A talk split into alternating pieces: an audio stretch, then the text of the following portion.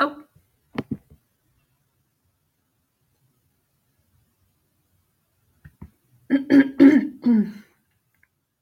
Mic check.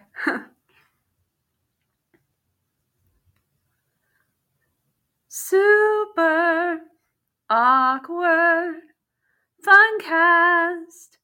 You're listening to the super awkward funcast with my bad voice live. Yeah. Um, that happened. so I sent an invite to my guest, and there she is. There she is. She has joined us.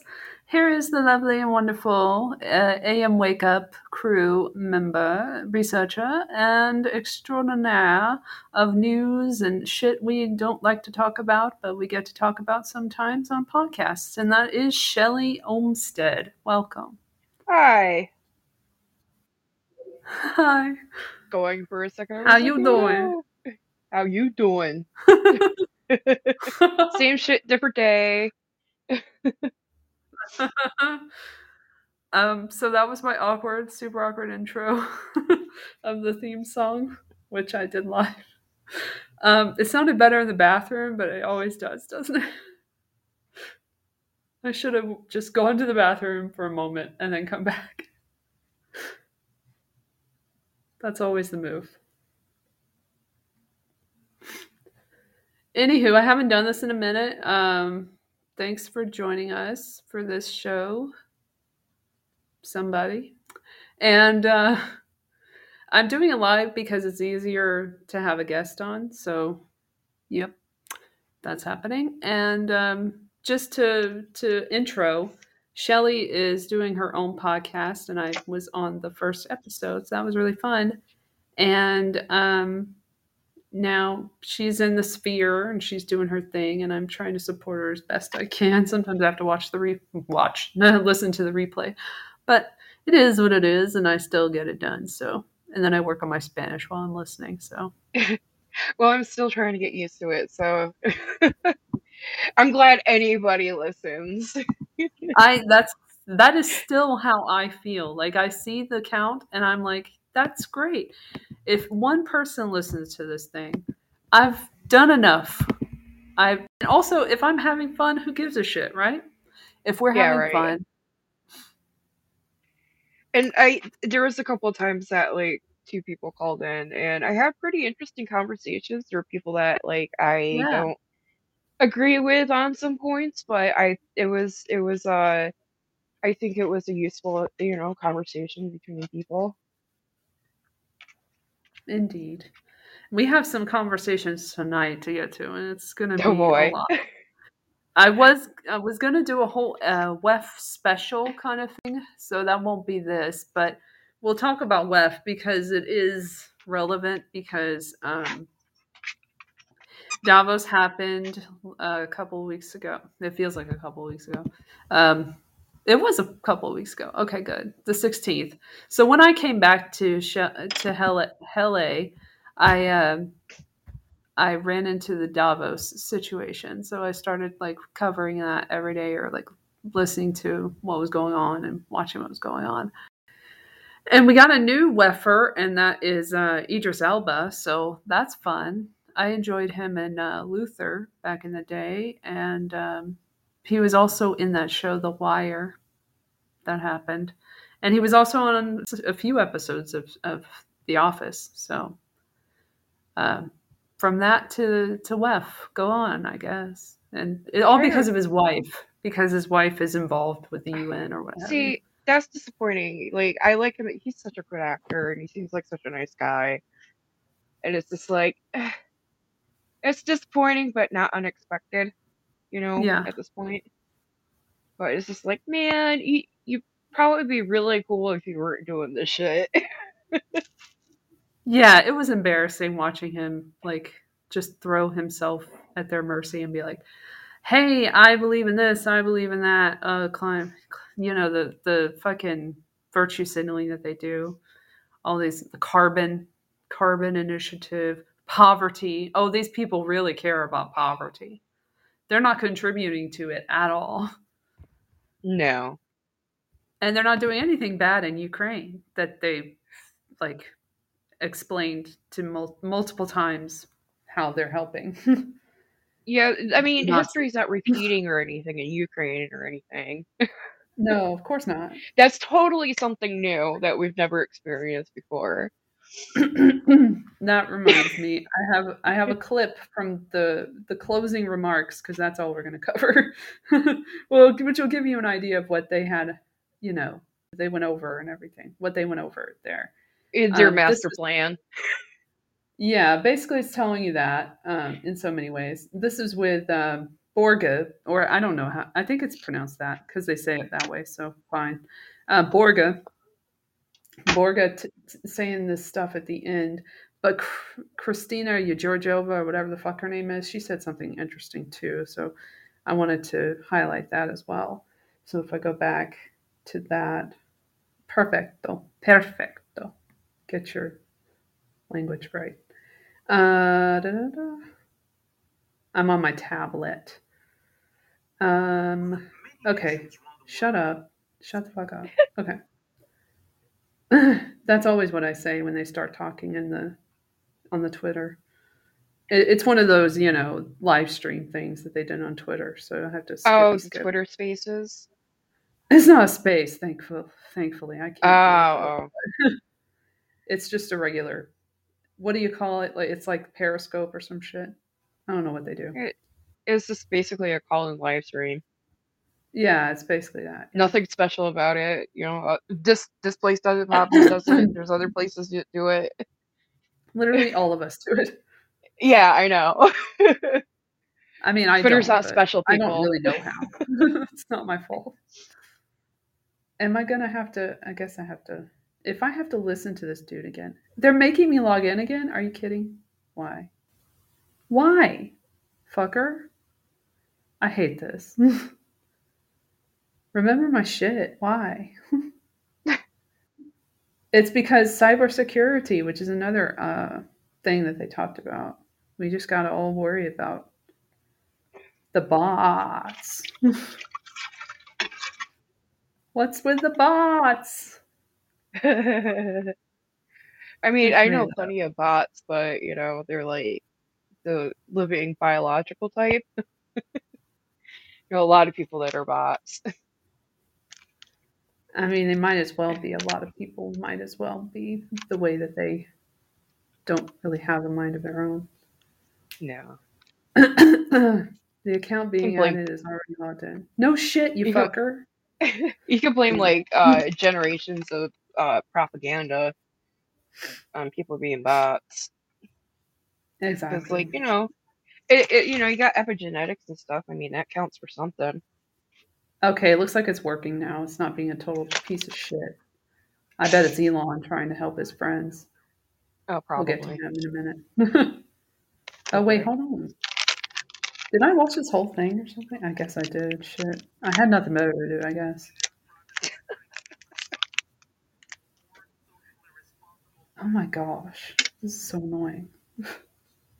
No, she says a whole bunch of stupid shit, this part. Don't they all? Uh, maybe she doesn't. Never mind.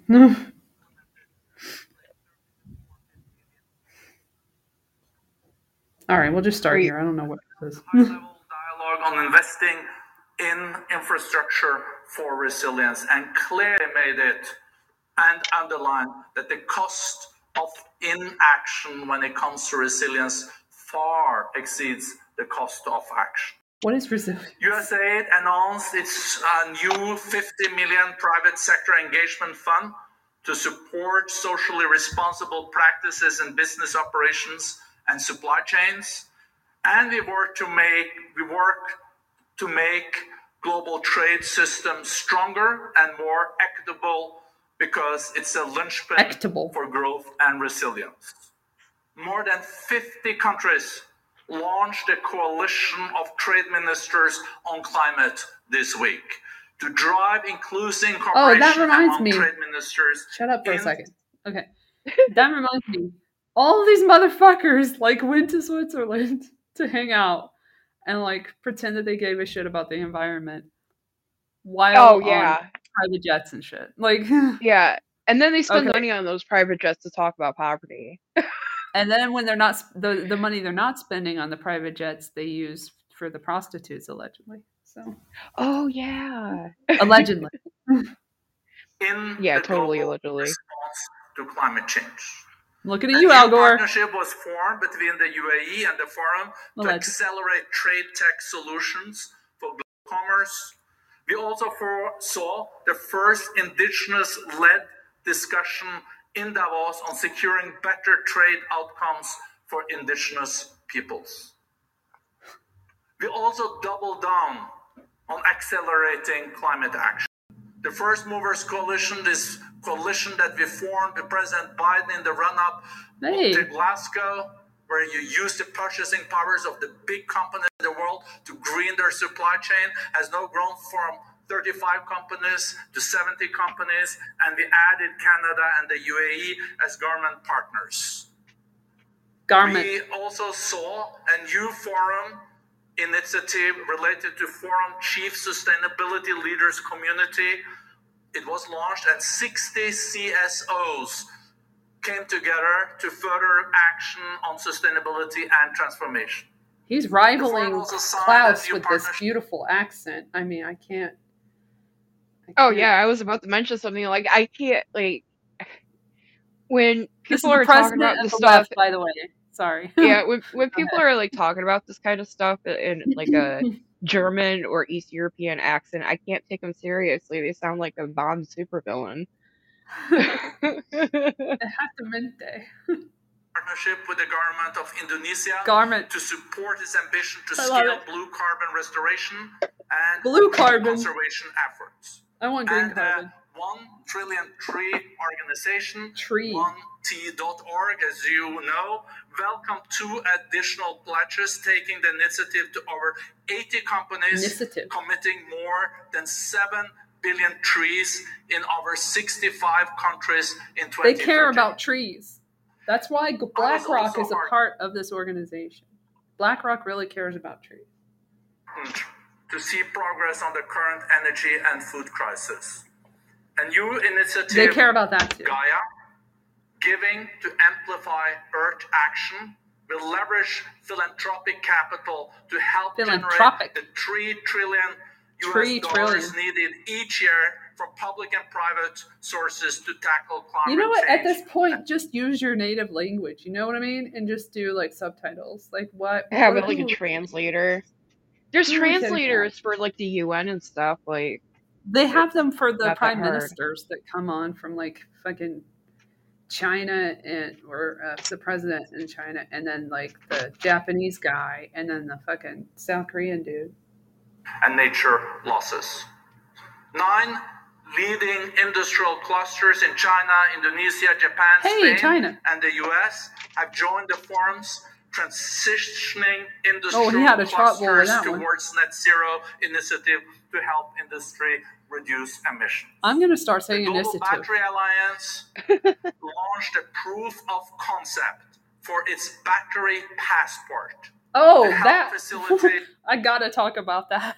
Okay, this is a preview of my uh, live episode of the the podcast on the YouTube, which is visual. We gotta look at that battery passport thing because I saw that today uh, in the agenda, and I was like, hmm, that's interesting.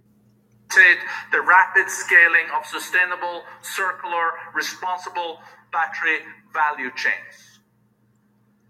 Important steps have also been taken to support global public health.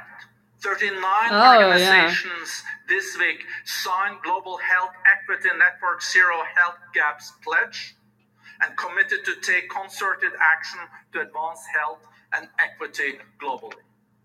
The World Economic Forum also launched its first thematic center on healthcare and life sciences in Telangana, India. Yay, India! As leaders, we grapple to address the complexities and interconnected challenges when it comes to innovation and technologies. And we took initiatives also in this field. The forum unveiled a new center for trustworthy technology in Austin, Texas, to promote responsible production and use of emerging technologies such as AI, machine learning, blockchain, virtual reality, and quantum computing. All the things. The new global cybersecurity outlook report that was presented provided a roadmap for leaders as they grapple with new cybersecurity threats. Ten water focused entrepreneurs were chosen winners of the forum's Global Freshwater Innovation Challenge for their solutions to improve freshwater li- resilience in the face of climate change and restore water quality around the world. And the Schwab Foundation from this platform for social entrepreneurs awarded 16 organizations for their approach and potential for global impact, joining a community of 435 innovators operating at 190 different countries. Congratulations to the chairperson, Hilda Herr Schwab. That's his wife. As the panel also touched And the on, mother of his the sad children. Ukraine also um, There's Ukraine. is one of the big, big challenges Such a challenge. Our time. And we also paid attention to the war during this week, and leaders discussed It's so nice of you to pay attention to the war. Like there aren't wars all over the up the place right That's now. someone- integration of Ukrainian refugees based What's up? Oh, like there aren't What's wars in other places right now. yeah, this is the one they're Like- paying attention to. Yeah, that's the only war- important war going on. Like there's not anything going on in the Middle East No, there's or nothing like else. That's what any she place said else in the world. I got to get that part where she says that. Um, she basically says like this is the only war that's uh, that I've like seen. Yemen is it a thing? I was like, bitch, where you been? the first war we've ever seen. Yeah, in Europe for a while because based there's white people there. Yeah, right. From the forum's refugee employment and employability initiative. And the forum continues to support the dialogue between private sector leaders and Ukraine's political leadership to support reconstruction efforts. And uh, Kristalina, you were also at the CEOs for Ukraine initiative meeting again. It was 70 CEOs in the room with the First Lady and ministers really looking at how we can support also to avoid a total humanitarian catastrophe unfolding in Ukraine. Georgieva, that's that bitch. And we work to unlock progress in different conflicts aro- uh, areas in the world. In the Middle East, we continued Oh yeah, the Middle East too. Let's not forget about that. reconciliation uh, between Israelis and Palestinians. Oh yeah, that And part. I know this uh, initiative that we have worked on for many years. How's that and going? Private sector Palestinian and Israeli leaders today came together this morning and endorsed the communique, reinforcing their commitment to supporting the Palestinian economy. And we brought leaders together to strengthen the dialogue in the Western Balkans and to address the political crisis in Myanmar. We also accelerated efforts to strengthen regional collaboration. The forum convened global business leaders for the third meeting of the forum's Friends of the African Continental Free Trade Area and agreed Oh to god, develop that was me. plan for strengthening implementation of this agreement. If successfully implemented, it can create 30 to 40 million new jobs in the coming years in Africa. Big if true. What? So Chil- child labor? Our community In the young mines? leaders has been working together to forge solutions also this week. And uh, more locally, it is also great to see that we'll have a global It sounded like he said force solutions, and I just assumed that's what he said. It Force probably is. You never know. shapers they, usually global- Nothing surprises So me with these people. Hub of young global shapers were Oh, the global formed, and I think shapers. Some of you are here in the room today too. So love the global shapers. I can't do the accent. Yeah, they act Finally, like uh, people can't take care of it's been a long themselves. list, but we're very What? They act like normal people can't take care of themselves. Like they need like these rich overlords. that, Yes. like act like they know everything when You they don't. Like It's they true. don't. They don't understand what the daily struggle is of the average person. No. they only see dollar signs. Is what I'm Yep. getting from it.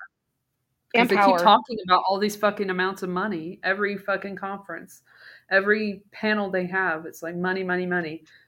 Well, Because it's they get off economic. power the too. World Economic Forum. It's not like the Yeah. World. Well, I'm yeah. gonna save it fu- forum, whatever the fuck.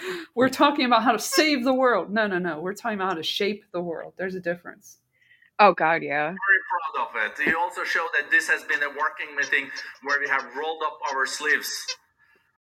Finally, the They rolled up their sleeves. with Accenture and Microsoft unveiled a working prototype of the global collaborative Microsoft. collaboration Oh hell village, no. a purpose-driven metaverse where Metaverse. organizations can convene to action on the world's most pressing challenges. They got Oh, so the much metaverse done. is a I'm so joke. Nobody takes it closed course this it serious. on such a positive note with uh, so much energy. I hope it fuels our actions and ambitions in the year ahead. Because in an uncertain and challenging time, one thing is clear. We can shape a more resilient, sustainable, and equitable future, but the only way to do so is together. Thank you. Oh yes.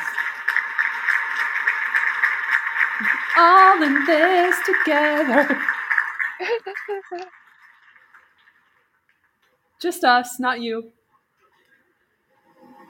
Oh, then they got the little video doing what they showing what they did, you know. We see rising inflation. We see energy being used as a weapon. We see We threats did that. of trade wars and the return of confrontational geopolitics. Зараз є загроза обвалу того життя, до якого звикли люди в світі. Яким може бути життя у світі, якщо буде дозволено бити з танків по атомним станціям? Tragedies are outpacing life. Tyranny is outpacing democracy. Every democratic nation. This should bitch. Its Fuck off, its Santa. I'll talk about. Santa in a Our second. world has never ever witnessed an energy crisis of this depth and of this complexity. inflation, by all accounts, however you look at it, is way too high. This year is going to Yeah, be but why? we will see the effects of monetary policy tightening, and this is generating a cost of living crisis. And it's not a short term cost of living crisis, it's a long term inequality crisis. That guy's from should be running Unilever. Our economies on Well, it's not like the IMF doesn't have anything to do. It's not like the IMF doesn't have anything to do with the crisis or anything. What's that? It's not like the IMF has anything to do with the inequality crisis or anything. No, you of know, course they not, it's no. it they don't use mob tactics in didn't do small anything. countries. No, no, no. they keep It's it's trying all the to li- save the world, and the wi- world keeps being like, "Fuck you, no, sorry." Well- it's, it's a it's the world's fault. It's not theirs. yeah. They're trying. 正在以前所未有的方式展开，世界又一次站在历史的十字路口。 We understand That's the Chinese guy. power and the change Well, one of them. can come from this room. Idris. Move agility Idris speed, Elba. and your speed is needed now. We need to build resilience. I needed to hear from Idris Elba This is about that. another way you can grow trade and grow the world. The commitment to limit global temperature rise to 1.5 The degrees dude from the UN. is nearly going up in smoke. We are headed to a 2.8 degree increase, and for many, it will mean a death sentence. It is now A death clear sentence. that the future belongs solely Olaf Scholz, we love him from Germany. When you look Great at the guy. distribution of the green skills around the world, so much needs to happen in the global That south. dude's from We're LinkedIn. not investing nearly enough, and it's no good for us to say we don't have any money because we are the only people who do have any. We need to mobilize more Financial Times. going to developing countries, and to do that, we need to de-risk those investments. No government has enough money. John to effect fucking this Kerry. Transition as fast as we need it. In the end, it's going to be private sector investment. There is capital, but the pace needs to increase dramatically. We have to educate our shareholders to Capital. understand that we will be rewarding our leaders for behaviors that are not just about the bottom line.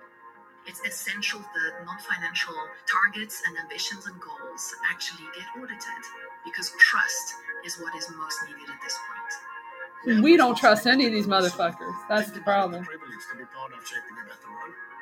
We have a long way to go when it comes to meaningful participation in decision making. Through collective responsibility. Ah, we gotta leave on Klaus. Control the challenges. Just leave him. Just just leave him and and you know cut his mic a little bit and you know fade him out. That's good. I'm sure he's on his way out. I mean, Cooperation he's pretty old, right right? with the world. yeah, maybe Hilda will come step in. That'd be great. Come on in, Hilda. Problem is the people that they're replacing, you know, these leaders. Like, look at Jacinda from New Zealand, whatever her last name is. She's leaving, but the person coming in to replace her is even worse. So it's like, Of ugh. course. So this leads to lead me to Iraq. This, sorry, wrong country. Damn. Um, this leads me to Ukraine. that was a Freudian slip. I apologize. Um, damn. So this is Russia's Iraq, as they say. So, um, so basically, it's in the you know what happened was I should go back to that. Okay, so let's go in order, L. Uh, let's go to this NBC clip. This is uh, the news of what is coming out of WEF. So WEF happened, and then a few days later, this happens. It's not connected or anything, even though they have a relationship with the Biden administration. That's nothing to. Just don't think about it. Here we go. Oh gosh. Today. I'm announcing that the United States will be sending 31 Abram tanks to Ukraine, the equivalent of one Ukrainian battalion. Secretary Austin has recommended this You know, the step Nazi, Nazi because it will battalion. enhance the Ukraine's capacity to defend its territory and achieve its strategic objectives. The Abrams tanks are the most capable tanks in the world, and they're also extremely complex to operate and maintain. So we're also giving Ukraine the parts and equipment necessary to effectively sustain these tanks on the battlefield. And we begin, we'll begin to train the Ukrainian troops on these issues of sustainment, logistics. and Yeah, they're training them, but they're not in the war. Delivering these tanks to the field is going to take time. Time uh, that we'll see uh, we'll use to make sure the Ukrainians are fully prepared to integrate the Abram tanks into their defenses. We're also closely coordinated this announcement with our allies. The American contribution will be breathing. joined by an additional announcement, including that will be uh, will be ready and available and more easily integrated for use in the battlefield. All right, that's great. in the coming weeks and months. Okay, you, you did great. You did great. Here's a cookie. uh, which Biden is that? Which which uh which one of his uh cl- uh not clone? I don't think it's clones. I think it's body doubles. Because like you've got dementia Biden, where like you can't even you you're like, where the fuck did that come from? and then You there's know- this Biden. There's comp so halfway competent Biden, which I think has to be the body double. hmm I don't You think there's what- drugs smart uh strong enough for that. The reason that I I'm so glad that I'm able to clip this stuff and like play it on my podcast is so that the history will be known of what has occurred. The crazy shit that you talk about, you can talk about it all day, but you have to hear it sometimes because right? otherwise you don't understand you just i have to i have to make people understand this is what's what's happening. This is what people are saying. This is a puppet a puppet on a lonely string. Who would have thought? But you know I'm, well, I'm constantly saying you can't make this shit up because it's so ridiculous. Like everything is like it's a really just the cartoon. ridiculous shit. It and then really you hear is. these fucking psychos in this fucking conference like this bitch here who i'm going to get to. Let me see which mm-hmm. clip it was because i don't want to clip the wrong thing um, so this was a really interesting part of this this this conversation which is literally called war in europe year two here we're in year two Ugh. let's talk about it um, and i even took a clip of it and from my phone so let's see here. this bitch from Finland, the min- Prime Minister of Finland, joined us. Scheisse. Um, 32. Damn okay. it! You said that when I was taking a sip of coffee. I almost spit it out. My bad. okay. I sometimes say Shiza. I sometimes say Shia. I sometimes say, what do I say? The other thing. I don't say Merda, but I should. Um, but anyway, they're talking with this bitch from Euronews. I'm just going to call them what they are. Sasha Vakulina, senior business editor from Euronews. Let's let's we have to tell who they are, you know, before we set it up.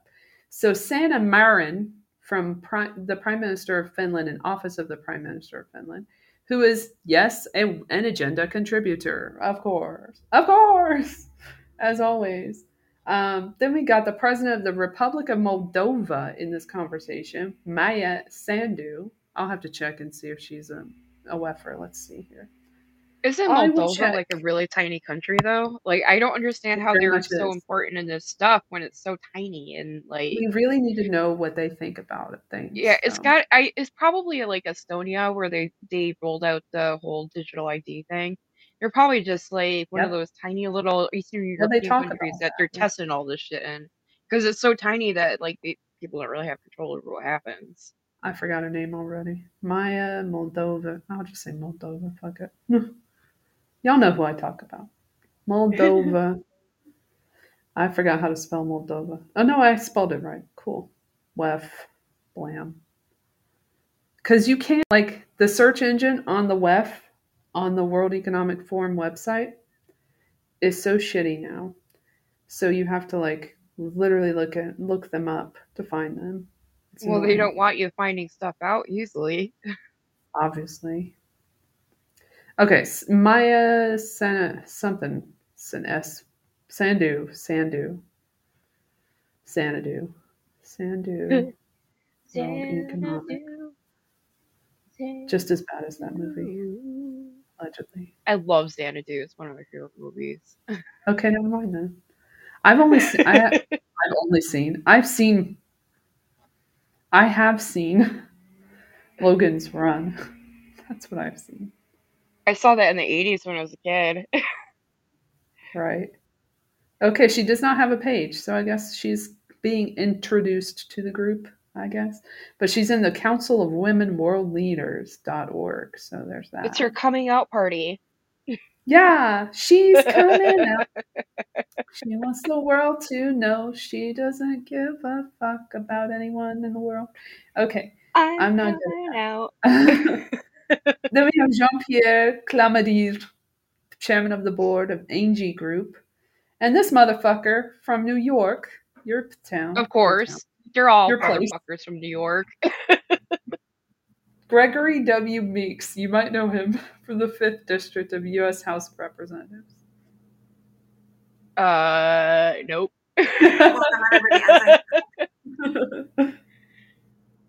uh, okay, let me go ahead and find that clippy clip.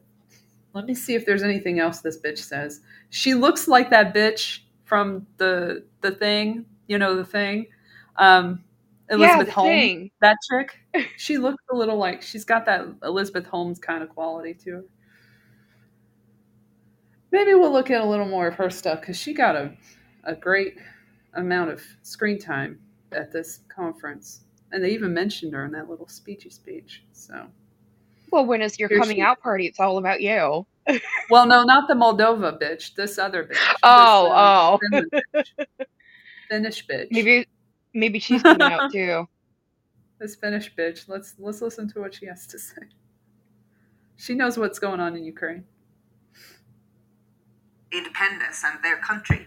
And if you ask Finnish people how willing they are to, to, to defend Finland, I think we are ranked number one. Ukraine is number two. So, so we have been in war with Russia and, and we know what that's like. And we don't want ever again, ever again there to be a war in Finnish soil. And that's why we are applying to NATO, so that there wouldn't be a war in Finland ever again. That's the border that Russia wouldn't cross, and that's why we're applying to NATO.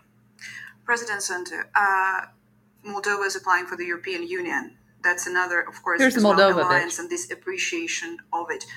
How important is that? How and how also the view on it changed? Because Moldova has also experienced some of the opinion polls that were not necessarily always uh, supporting the idea. And also, uh, just to follow up on um, what Gregory Meek said there, the propaganda issue, of course, is something that happened a lot in Moldova over years.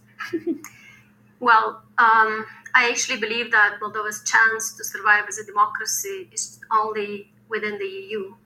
And just being realistic about what's going to happen in our region in the next, I don't know, 10, 15 years. Of course, we uh, all hope for a victory, for a speedy victory of Ukraine, and this is going to happen. But uh, we cannot uh, see Russia becoming a democratic country uh, very soon, and this means that the uh, challenges for the region are still going to be there. Moldova survived, I mean, managed to deal with the challenges that you asked me at the beginning uh, in, in uh, and to a big extent thanks to the support we received from the EU and from the uh, development partners, and we're very grateful. And it is important to have a stable Moldova. It's important for us. It's important for Ukraine. It's important for the EU. So she just really just wants to do. She just doesn't want to rock the boat. you know, we're just gonna keep doing your thing.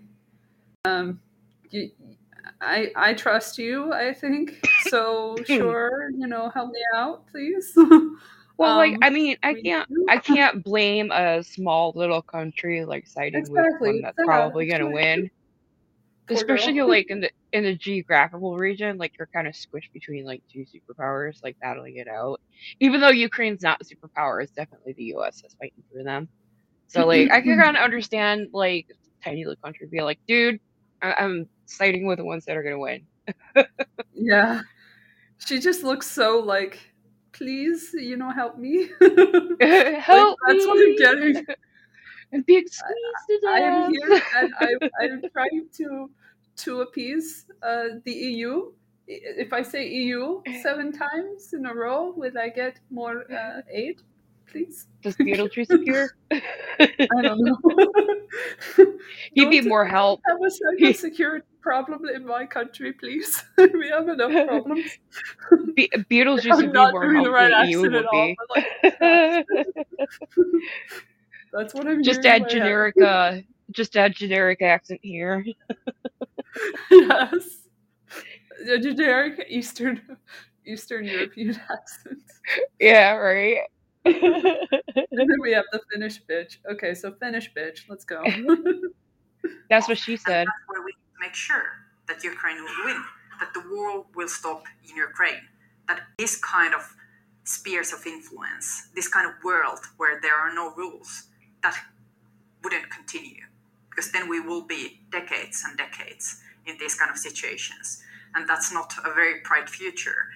And that's why everybody needs to support. Us Europeans, the states are doing a lot, and I'm very grateful that the states are so heavily involved in Ukraine. They are sending a lot of weapons, they are sending a lot of financial support, and we couldn't cope without the United States support right now. And that's why we need. Hey, that's us. Wow. Fun. Just coming right out there and saying it. Full circle, man. It's like they say all this shit, and then they show it to you later, like what they're doing. They just put it in your face. We need European strategic autonomy. That's why we need to build our own defense capabilities, our own capabilities in the future, all the critical aspects to make sure that, that we can also cope, uh, not only to rely uh, in, in our partners, even though that I'm dude sure is having a problem. also in the future, but we need to be more strong as Europe uh, also. Let me just add to that because even here in Davos, there's that I've dude. talked to other countries from that Asia, asshole. For or I, will call him a bitch. You know what? Men can be bitches too. I'm gonna call them all bitches. They're all bitches. Here, here's Wef's bitch number four. In trying to make in regards to uh, making sure that Ukraine wins this war. So I think there's a lot, and I think others will join too. Because here's where when I was talking about Russian, he has a really nice suit on, by the way. Propaganda ending because Russia has been trying to utilize the blockage of grains that's causing others to starve. But wait, is this the guy from New York? Yes. okay, so oh, just I had to stop there. The blockage of grains from Ukraine—that's not Russia's fault. That's course us for not. starting shit in Ukraine.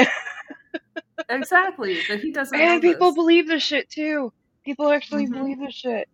So They crazy. You know, so many New Yorkers, although there's less and less New Yorkers that are like supporting Ukraine.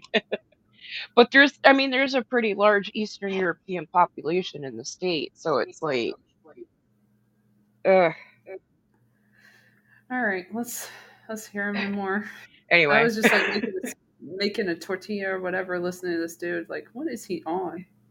It's Ukraine that's doing it. As that continues to be revealed, who is actually blocking the ports and the seas and who's causing the starvation, that too will take some who may not be actively right now over the long to switch because they will see how it's affecting their nation. That's why, as the prime minister and, and the president has indicated, this is bigger than just Ukraine because other nations are affected by it. The inflation is affected by what is taking place because of the aggression of Russia. So all of the countries that are talking Oh about my and seeing high inflation, they too will see as we move on how, why it's significant and important. It's like they all have the same script. to join together to make sure that Russia's not winning this war. President Sandu, would you comment on, the, on the importance of other countries as well providing this help and providing the support when they can, not only from uh, the European Union? Well, first of all, uh, as I said, we need to have a better information about the war, and we need, and this is not just in our region. Uh, the, the propaganda. I was surprised to to see the Russian propaganda uh, working in countries which are very far from Russia. I thought it was just my country because it, it was so close. Uh, but I think everybody needs to understand this issue that if Russia is allowed to do what it is doing today in Ukraine, then next time this can happen to other countries. Uh, It, it's really it goes Yeah, there's literally no precedent for any of this. beyond No. Ukraine, beyond region. This is the And first time this has ever happened. That even though uh, they might feel that they're paying, you know, a high price for that, still this price is much much lower than the price that people in Ukraine pay because they pay with their lives. Oh my god. That also, if I rephrase that question and if I bring it a little bit more in the narrower, when it comes to energy wars and everything, this was also something, the situation where, uh, in many cases, the support and the help where we're looking for that outside of the European Union, for example, outside of Europe with some new country. Let's see how it ends. Let's just skip to the end. I love to skip to the end sometimes. So, because he really thinks he's on to something at the end. It's really funny. Hi, George, I Others got it. want to Throw them out of windows or having, you know, all of a sudden they, you know, supposed to be committing suicide. It is definitively Putin's war. He thought he was like, I oh, did that. we're back to Putin's fault. It's all Putin's Yes. fault. Okay. I think we can all agree that this is a war that Putin started. Yeah, let's Oh my all agree on that. Okay. can't say how much support there is for the war in Russia because of the reasons that the previous speakers mentioned. But it's clearly started by him. It can end if he wants it. In Russia, huh? The, Interesting. I can't, I'm so sorry. I wish. Uh, and the final words from you, Monsieur Clamadieu, the final comment from you on the No, again, uh, I think uh, unity and alignment is key within Europe, with our close allies. Uh, Close allies. uh, I think we've uh, we've been able not Close to be, uh, we've been able to resist to Putin's view that energy will create uh, fracture within uh, within Europe. So I think it's really a, a very good result. Let's make sure that we continue with this type of, of alignment for 2023. Thank Let's you so just much. keep And it if I may, going just very quickly, forever. uh, from my side, Oh wait, what did you want to say? Go ahead. So Don't- you know let what they call you know what they Oh, shit. call fracturing is called question, I balkanization. Sorry, what? What they call fracture is balkanization and it's from the fucking NATO and shit breaking countries up on purpose. Like just use the word. Yeah, Kiev but NATO on is amazing. Maidan exactly when the invasion started. And I lived through that situation and covered the invasion from the capital of Ukraine. There is a debate whether this is Putin's war or Russian's war, but this is certainly the war of every single Ukrainian who is there or who is now in any other country and found the refuge there. Thank you so much for this session, and thank you so Well, much that, for the questions. that felt fun. That was a fun ending. I love that. It's just a war. It's a war that's going to continue, and just keep keep doing it. Let's keep having that war happen.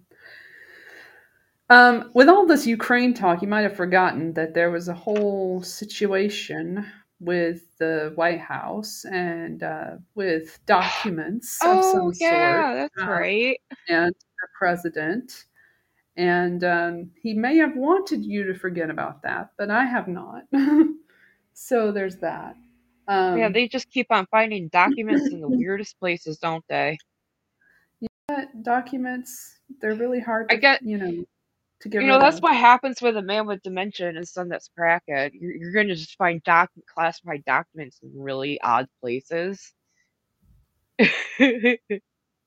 like leaving Yeah. your laptop full of uh, information for like six And months. even though they keep trying to change the subject to Ukraine, these people, these fucking press members keep bringing it up.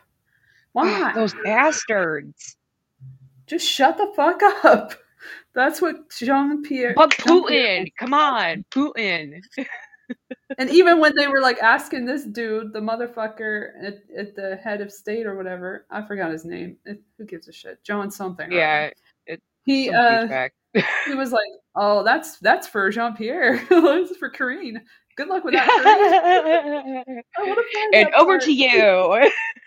Let me find that part because it's hilarious. I'll just skip Oh, skip. God. You know how I do. Um, Yeah. do you have enough troops in the region right now Yeah, yeah, yeah. Blah blah blah. to succeed on the battlefield? On your first question, uh, Wait, that actually is pretty stupid. Hold on, let go back. Biden has said since the beginning of this conflict that we take our Article 5 commitments to NATO seriously. Article 5, of course, is the notion that an attack on one is an attack on all. Uh, and we take that seriously. In fact, we take it so seriously that President Biden ordered an additional 20,000 American troops alone onto the European continent, Well, and good they to know. still are there. Now we'll be rotating. Of course them they are. On, on, on, They'll be there forever, it'll- apparently. But there's no boots in the ground in Ukraine, right? No, no, we're not. the European It's not a proxy war because it's an actual stay the same fucking for the foreseeable future. live war. no mistake, the security environment in Europe has changed. not is changing, not will change. And, um, it has changed because of what Mr. This is from four days ago, if you guys States were wondering. Anteed up for that and made clear to our NATO allies, particular on the e- uh, uh, particularly on the eastern flank, how seriously we take our responsibilities to those Article Five commitments. And Mr. Putin needs to understand that. Do you have enough troops? Because many of those countries send You don't have its enough troops. tanks, uh, uh, missile systems to Ukraine.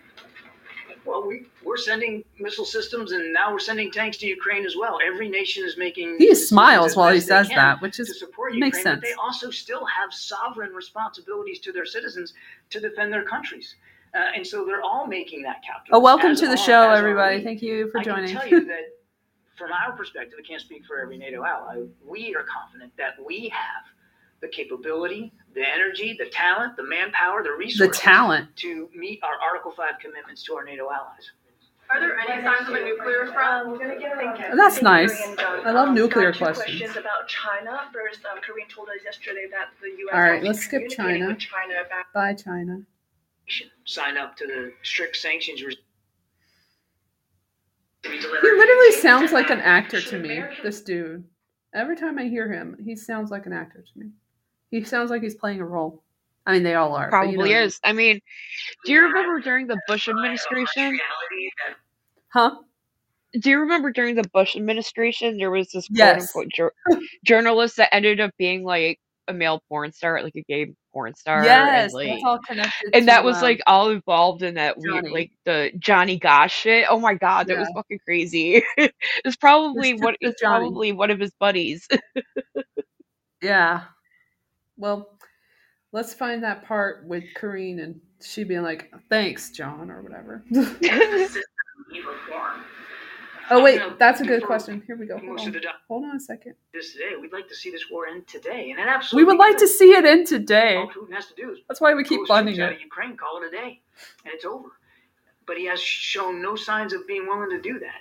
Um, and so we got to make sure that Ukraine can succeed on the battlefield so that they can succeed at the negotiating table. And You know, like we did in difficult to be able to Iraq. Predict Wait. how long this Yeah, is going to go on. My bad. but we have to be prepared, and this is the I think Who are the we? question. Ain't me. Well, I can't can't tell the American people exactly how long it's going to take. We have to be prepared to stay at this task of supporting Ukraine, as the president said, for as long as it takes. For as long as it with takes, just like the left said. that we want it to end Perpetual war.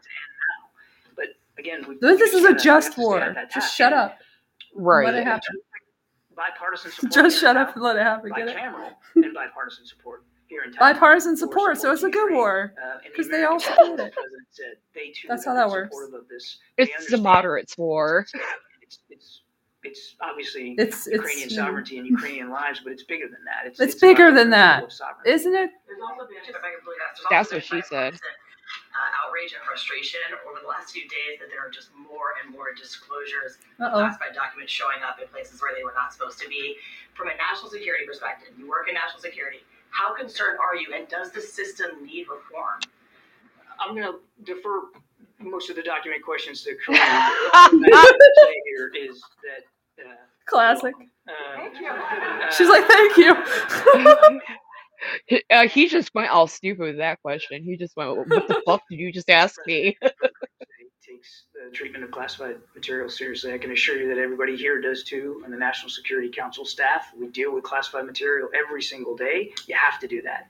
We all know what the rules are. We follow the rules, um, and and the procedures exist for a reason, and they've been developed over many many years um, as the nature of classified material has changed. Uh, now down to now include electronic uh, capability. Um, and so we're, we're working at that very, very hard. I don't have any changes to speak to. Uh, the, the, the process of classified um, material handling, uh, you know, not process, but the guidelines change over time as, as technology He's having some changes, trouble. We're always reviewing those, uh, those procedures to make sure that they're fully appropriate. Oh yeah. Is there a problem then with overclassification? Is there a problem with Overclassification of documents? Well, I think you know it's always a balance, and you're always uh, Hmm. uh, trying to meet that balance uh, about whether things are uh, uh, Uh, classified uh, appropriately. Uh, in, in, uh. in the the intelligence intelligence community works at this. So obviously, we work at this. I, I wouldn't go so far as to slap a band-aid on and say, yeah, everything's overclassified, but it's it's a balance that we try to strike to make sure that uh, everything is appropriately marked and appropriately handled. But Mhm. you know, it, it varies from document to document and, Sure. and from issue to issue. And a quick one on Germany. At any point during the conversations with Germany, did they make the Leopard deployment contingent on the U.S. sending uh, the Abrams? And can you give us just some sense of what led to the joint decision? I mean, I'm just trying to understand. You didn't want to send the tanks, then you decided to send the tanks. What Tanks were never off the table. Uh, we haven't been nothing but honest and transparent about Wait, the wait. particular. Uh, Hold up. Yeah. Yeah. So they just went from the classified Right? documents with the not absolute non-answer right into Yeah. fucking tanks in Germany. Like, where did that? Like, that was not part of. It sounded like it was a continuation of something, but it was like not connected to the documents. It's like No.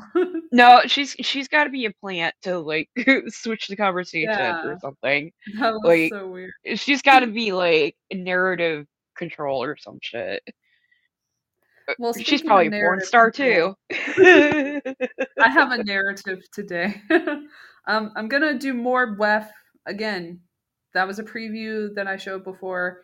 I'm gonna do a WEF special kind of thing on YouTube, so look out for that. Um, enjoy that YouTube. But um, so yeah, basically that's all I had on on that situation. Um, so we are going to another situation, which is kind of sad. But we're going to start with Elon Musk because I did tell you recently. I told you. I'll go to my phone. I told you. Um, or I told the internet actually, because if if we are segueing, we can segue from WEF because, as you may not be aware, but you probably are, um, not on Twitter. Uh, Elon Musk is a WEFer, allegedly, but not really alleged, um, himself because he was a globe, a young global leader, leader, and you wouldn't know that if it weren't for the fact that I thought I, I shared this with myself, but I did not. Stupid self. Um, I'll go to my actual the Twitter. I'll go to the Twitter and I'll find it. Um, because he had been talking about WEF re- recently and like how bad WEF is and stuff. And it's like, yeah, are you new here? Of course you are. Um, we we're we're right there with you. We've been there for like ever, for like at least two years, but um, or three years. But thanks for joining us. You're a little late, sir. So a lot happened uh, between that time and now, and um, you may be aware that I. The reason that this is called "The Show Must Go On," well, partly is because things are weird in life. Because um, I had a very difficult relationship with my father, as I've told you guys. You guys, uh, uh, not all of you, I'm sure, but no but I've had a difficult relationship with my father over the years. He was abusive towards my people I knew, and I don't want to like call them out right now, but um, or use their designation. But people in my family, he was abusive towards, and he was also abusive towards me emotionally and verbally. And I lived with him for five years before moving to LA and so basically, he died on Friday. So that's where the death comes in in the the about of this episode, the uh, bio thing, uh, the description. That's what they call it. And um, so that was kind of shocking the way that it happened. And I'm not going to get into it here, but I was dealing with that, and then the weekend happened and there's not really much we can do right now. So until tomorrow. So got that to look forward to. A lot of fun conversations tomorrow. But um, basically, this weekend is kind of a shitville. And so I was trying to like have fun and get back to the show and let the show go on because life goes on without people and you have to keep moving on and, and do what you got to do and deal with whatever emotions you have about it. It's a good and, uh, distraction too. Yeah, it's a good. Biden's always a good distra- distraction. WEF, I mean, WEF isn't a good distra- distraction, but he, you know, it is a thing that's happening. It is a distraction, though. it is very much a distraction if you, if you um, if you only look at certain things, you'll just be constantly distracted. Um, well, while I'm here, I can go ahead and do this part of. Well, no, that's really far along. That was a long time ago. I didn't realize how long ago it was that I tweeted about this. Uh, another uh, person who came to the WEF was um, John Man- Joe Manchin. Sorry, Joe Manchin, who's talking about being president. So that makes sense makes sense to me. Excuse me. I think I found it and then I didn't find it. Because I am actually looking for something. But we're all looking for something now, aren't we? That was deep. Always looking for something to believe in. Yep. we need someone God, to who, believe. Who's, need someone to tell uh, us who sings that song. It's like Mot- Motley Crue. oh, I don't know. I don't know. Uh, give me something to believe in. Yeah, I'm pretty sure that's Motley Crue. I would not know. Damn it. I really thought I uh, did this earlier, but I guess this was a long time ago. when the hell was he talking about this? The WEF. Well, it would be half. It would be before the WEF or after the WEF started. So let me see here. Oh, I was wrong. It was Poison. Poison. Oh, Poison. Song. Hey, that's your name. You should have known that. oh well, my my my my uh, screen name isn't based on that. I know. Uh, my sister, my sister did go to a Poison concert in the '80s though when she was a teenager with her best friend, and uh, they were trying to get my sister and her friend had a tour bus party with them, and they were like 15 at the time. Well, I found the thing finally. Fucking a. Um, Okay. So what he said was sorry.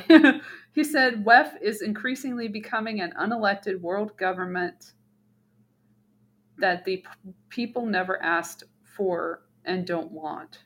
But who asked for you? is I want to say. But anyway, uh, I said probably nothing. Oh wait, no, I said no shit, Sherlock. What are you gonna do about it? Probably nothing. Um, I answered my own question because that's what I'm doing on Twitter now. But anyway, uh, then I showed the archived article from Bloomberg, which says Elon Musk, the chairman of Tesla Motors, the p- much publicized electric sports car company, is a new G- YGL or Young Global Leader. And this is from September 2017, September 23rd, 2017. So just a reminder of who we're dealing with here. And then I said, uh, he said, the World Economic Forum should control the world poll, blah, blah, blah. And I said, no, and neither should you, you megalomaniac. So, not on his side. Oh, shout out to um, Alec Baldwin, who also got, um, finally got charged for murder. Uh, on from that, I'm gonna we're going to end on totally- a sad note. I'm gonna miss you on Twitter when you get booted off. right? I appreciate that. I I don't think a lot of people are seeing my tweets now, and I think that's also Elon doing that. But can't. Yeah, I don't see I don't see yours mostly until unless you send them to me. I only see people who treated me like shit and kind of tossed me out of their lives. They they come up all the time, but people that I actually want to see shit from, I don't really see as much. Yeah, it's weird how that happens. So weird. Anywho, um, Reuters.com did an article. They did an exclusive about uh, this is what I also learned at the meeting, at the uh, press briefing of the last one at the White House, which is that good old John fucking Podesta, who is apparently a part of this administration, but people don't really know that much about it, um, is he had a conversation with Elon Musk about his car company, you know, the explosive vehicles. Okay, so this is from January 27th, Washington, Reuters. Aw, we love you, Bobby G. Shout out to Bobby G. We love you. Um, don't we? Thanks for jo- joining us.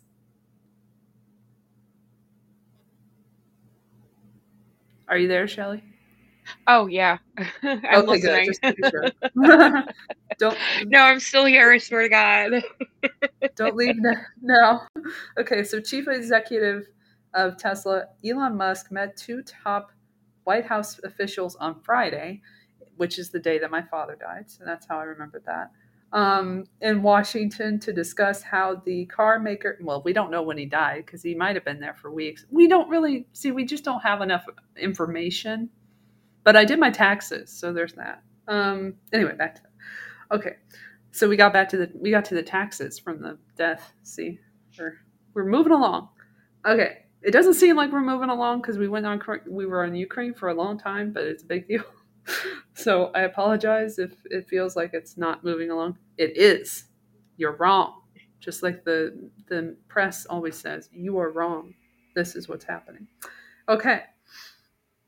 So, the car maker and Democratic President Joe Biden could work together to advance electric vehicle production and speed electrification of U.S. vehicle networks. Musk met John Podesta, who is not at all alleged to be some creepy dude, um, who is a part of a, a PSYOP called Pizzagate. Don't forget the alien stuff, man. He's a Yeah, he's yeah, a big he proponent stuff. of yeah, he's a big proponent of uh, disclosure, and like yeah, th- there's that whole angle too. He's one big psyop. He was like the psyop king. Mhm. Well, he um, Musk met him, a Democratic stalwart, in case you don't remember him, who serves as Biden's senior advisor for clean energy innovation, and Mitch Landrieu, who oversees infrastructure spending, doing a great job. Great job, Mitch. Thanks. The White House said. The billionaire and Biden have. I love how they say Biden. Like, he's not a billionaire. he's just the president, you know. Um, and Biden have often been at odds over political and labor issues. Let's talk about their little drama, their petty drama on Twitter. Sounds great. Anyway, later, White House press secretary, I skipped that part. Uh, Carrie, Karine Jean Pierre confirmed the meeting took place and added that Musk did not meet with Biden personally. The meeting demonstrates Biden's commitment to electric vehicles and the importance he attaches to the infrastructure and inflation reduction laws passed last year, she said. I think it's important that his team and senior members of his team had a meeting with Elon Musk today to just to do just that. And then it says a Reuters witness on Friday. Ooh, a Reuters witness. Look at that. Got an eyewitness there. Um, they saw Podesta, Landrieu, and Musk entering a downtown building that houses both Tesla's Washington lobbying operation and the Center for American Progress. What a coincidence. A think tank Podesta founded. Landrieu and Podesta left about half an hour later and did not answer questions. Musk left about 45 minutes after Podesta and Landrieu. He too ignored questions from a Reuters reporter. Meh. They're mad about it. anyway, that's the news there. We're gonna continue that shit, but there you go. And then there's um, So, did you happen to see that they're proposing like something like a fourteen or fifteen hundred dollar tax rebate to um to like try to push more electric Yeah. vehicles to car sales? And I'm thinking to myself, like that doesn't even cover even like half the taxes and fees on buying a brand new car at all. Like that like fifteen hundred dollars isn't really an incentive with the with the price of those things.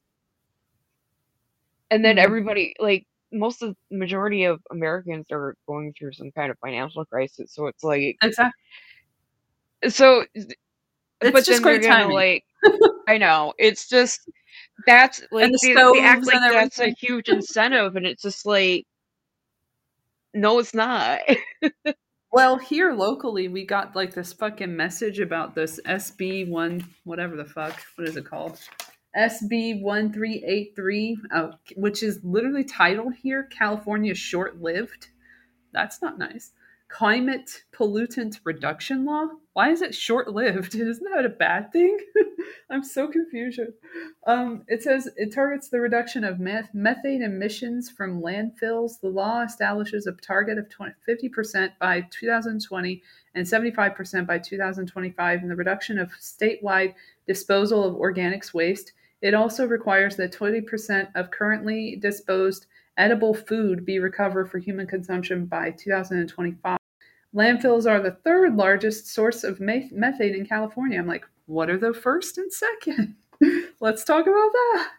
Organics waste emits 20% of the state's methane, a climate super pollutant, up to 84 times more potent than carbon dioxide. I got this in the mail.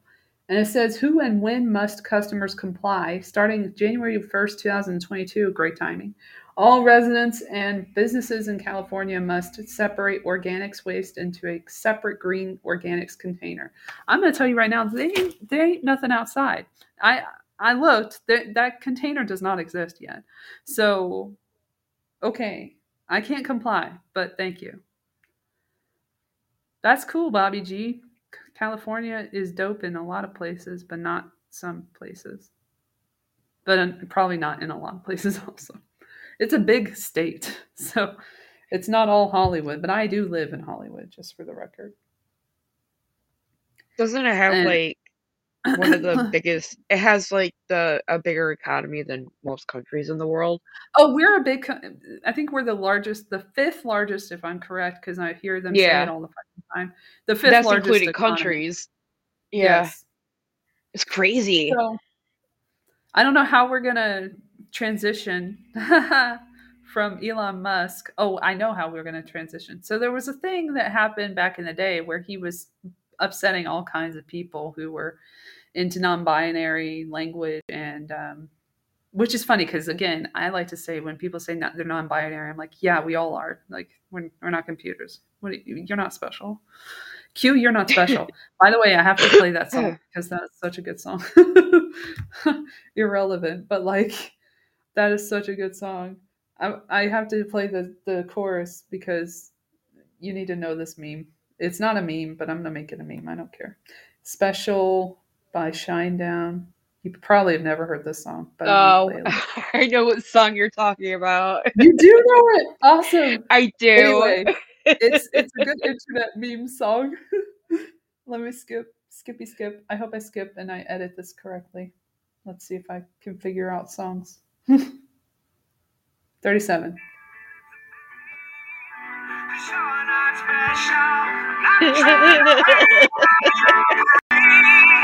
But you're not special. I'm not trying to bring you down. I'm not trying to sound so ineffectual. But you're not special. Indeed, you are just not. I'm gonna let you finish internet, but you're not so special, and everybody's non-binary. You're not special. Okay, so basically, yeah, gender, all that stuff, non-fluid and transgender and all that shit. So basically, he had a, a child who came out against him and said that he that they hated him. I don't know if it's a he or a chick anymore, so I'm not going to use any pronouns. I'm not going to piss anyone I off. I think it's like his biological biological son that's a trans woman. Sure. So anyway, they came out against him because of his trans like um his his his opposition to it and like his his you know disrespectful words and stuff like the pronouns thing that he did on Twitter and stuff. So this is going somewhere. But anyway, where it's going is that um this all started a long long time ago in a galaxy far away. So basically, what I told you about, I've I've said the word, I've said the word, I've said the name John Money. Like, who the hell is John Money?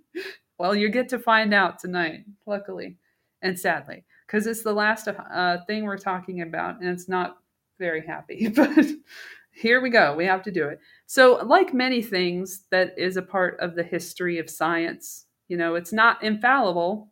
And scientists and people who proclaim to be uh, doctors who will help the public are not always that. And that goes back to also like that guy, Alfred Kinsey, who gets a lot of play now, um, who was a literal pedophile. Um, he was creepy as fuck, did little experiments on infants. And we don't want to get into that, but like, I mean, he just, basically. you know, I honestly think he did these exper- experiments just to like um validate what he was doing Yes. as like something believe that was that too. natural.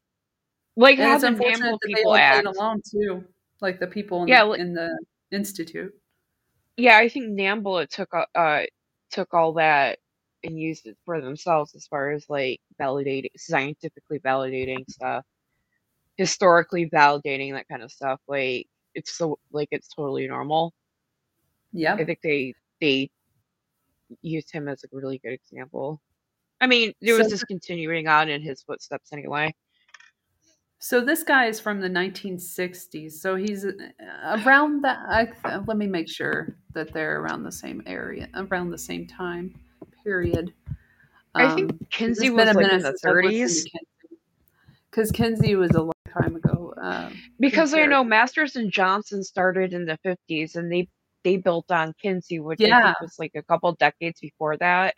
Okay, so, might be, like, 1947 19 was when the institute started. Okay, so to give you an idea, all right, so this is after Kinsey. So Kinsey has already paved the way or whatever in that arena, in the sexual arena. So this isn't this is somewhat sex related because it's fucked up, but basically it's funny that I got this on this this website, but it has the most information I found about this situation, and it's not like super biased. So this is from the Embryo Project Encyclopedia, which has a lot of weird articles about chimera, chimeras, whatever, and all the stuff that's happening in science. But just it also has a lot of articles from. It's basically like a it's an encyclopedia, obviously, so you can find a lot of articles. And this one's called David Reimer. I'm not sure if it's Reimer or Reimer at this point, but I'm going to go with Reimer. And John Money, Gender Reassignment Controversy, the John Joan Case. So this is from by Phil Gaetano, published 2017, 11 15. so I'm going to read this thing and it's going to be sad, but you know, it is what it is. So basically this is how gender identity started. So this is this is history. So history is not pretty. Okay, so in the mid 1960s, psychologist John Money, perfect name, encouraged the gender reassignment of David Reimer, who was born a biological male but suffered irreparable damage to his penis. Yes, I'm going to talk about this. And if you don't want to listen to it, you can skip this to the end. I don't know, it's probably 15 minutes or so after this article is going to be done. Um, Well, you're so- using appropriate terminology, so it's like Exactly. But if you don't want to hear about that horrible shit that happens to babies that is a part of this whole idea, then you- don't listen to this. I don't know. Or you know what? Just listen to shit that you don't want to hear. I mean, sometimes you have to hear shit you don't want to hear, and then you especially have this to know kind of stuff. what happened, so you can you can know how things are going and how this starts and how fucked up things have gotten to the point where language is just eh, non-existent. like it shouldn't be that way. Like there's got to be some common ground with people where you can just be like, okay, be who you are, but don't cut off your penis when you're two. You know what I mean? Like that's just too far. We should all agree that that's a bridge too far. Agreed. Thank you. Well, you know how I feel about this stuff, though. yeah. Well, you know how I feel too. I mean, I'm not Yeah. I'm not okay with hormonal therapy for children. I think children should be children for as long as possible. And then deal with it at 18 like normal people, just like they start smoking, start drinking and shit. Like they'll start doing shit and then you can intervene however you want to intervene and support them however you want to support them. But you can't support a fucking 10 year old who thinks they're a fucking fly or whatever. Or like whatever they're doing these days. You know what they're doing? All Or like a four-year-old that- There's kids that want to be T Rexes when they get up, grow up. So it's like, I know. really? Are you going to do like trans species next? It's ridiculous. Okay, so here we go. Um, born in 1965 as Bruce Reimer, his penis was irreparably damaged during infancy due to a failed circumcision, which is another thing I've, I've talked about myself. Uh, my issue with circumcision is it goes for both sexes. It's not just the clitoris thing. I don't think any child needs to have uh, that removed, and it's not necessary me- medically. They've already said that in so many studies. So yeah, I don't agree with circumcision. call me crazy. I'm not, but anyway, you can call me. No, it's it. Yeah, there's so many studies that have proven time and time and over again that circumcision has no medical benefit. It's just for creepy moils. I'm sorry. It is. That is what it is. Not just moils, but you know what I mean. creepy Yeah, people. no, I- I know- Cut off I know. penises. Weirdos. Anyway, Yeah. after encouragement from money, for money, no, uh, Reimer's parents decided to raise Reimer as a girl. Reimer underwent surgery as an infant to construct rudimentary female genitals and was given female hormones during puberty. During childhood, Reimer was never told he was biologically male and regularly visited Money, who tracked the progress of his gender reassignment. Reimer unknowingly acted as an experimental subject in Money's controversial investigation, which he called the Joan Joe, sorry, John Joan case. I love that's his name. Such a fucking narcissist. The case provided results that were used to justify thousands of sex reassignment surgeries for cases of children with reproductive ab- abnormalities. Despite his upbringing, Reimer rejected the female identity as a young teenager and began li- living as a male. He suffered severe depression throughout his life, which culminated in his suicide at 38 years old. Reimer and his public statements about the trauma of his transition brought attention to gender identity and called into question the sex reassignment of infants and children. Bruce, Bruce Peter Reimer was born on August 22, 1965, in Winnipeg, Ontario, to Janet and Ron Reimer. At six months of age, both Reimer and his identical twin, Brian, were diagnosed with phimosis, a condition in which the foreskin of the penis cannot retract, inhibiting regular urination. On April 27, 1966, Reimer underwent circumcision, a common procedure in which a physically sur- physician surgeon surgically removes the foreskin of the penis. Usually, physicians performing circumcisions use a scalpel or other sharp instrument to remove foreskin. However, Reimer's physician used the unconventional technique of cauterization or burning to cause tissue death. Oh, Jesus. Reimer's circumcision failed, obviously. Reimer's brother did not undergo circumcision and his phimosis healed naturally. While the true extent of Reimer's penile damage was unclear, the overwhelming majority of biographers and journalists maintained that it was either totally severed or otherwise damaged beyond the possibility of function. In 1967, the parents sought the help of John Money, a psychologist and sexologist, there's the word, who worked at the Johns Hopkins Hospital in Baltimore, Maryland. There they are again. In the Yep. mid 20th century, Money helped establish the views on the psychology of gender identities and roles. In his academic work, Money argued in favor of the increasingly mainstream idea that gender was a societal construct, malleable from an earlier early age. He stated that being raised as a female was in Reimer's interest and re- recommended sexual reassignment surgery. At the time, infants born with abnormal or intersex genitalia commonly received such interventions. Following their consultation with Money, the parents decided to raise Reimer as a girl. Physicians at the Johns Hopkins Hospital, I'm so used to saying university, sorry, remo- removed Reimer's testes and damaged penis and dis- constructed a vestigial vul- vulvae and a vaginal canal in their place. The physicians also opened a small hole in his lower abdomen for urination. That sounds fun. Following his gender reassignment surgery, he was given the first name Brenda, and his parents named him raised him as a girl. He received estrogen during adolescence to promote the development of breasts. Throughout his childhood, he was not informed about his male biology. Throughout his childhood, he received annual checkups from Money. His twin brother was also part of his research on sexual development and gender in children. Creepo. As identical You know- twins growing up in the same family. Yeah. Uh, he was studying twins. You know who else did that? Mengele. Huh. Yeah. Nah. it says, um, as identical twins growing up in the same family, the Reimer brothers were what Money considered ideal ca- case subjects for a psycho- psychology gen- study on gender.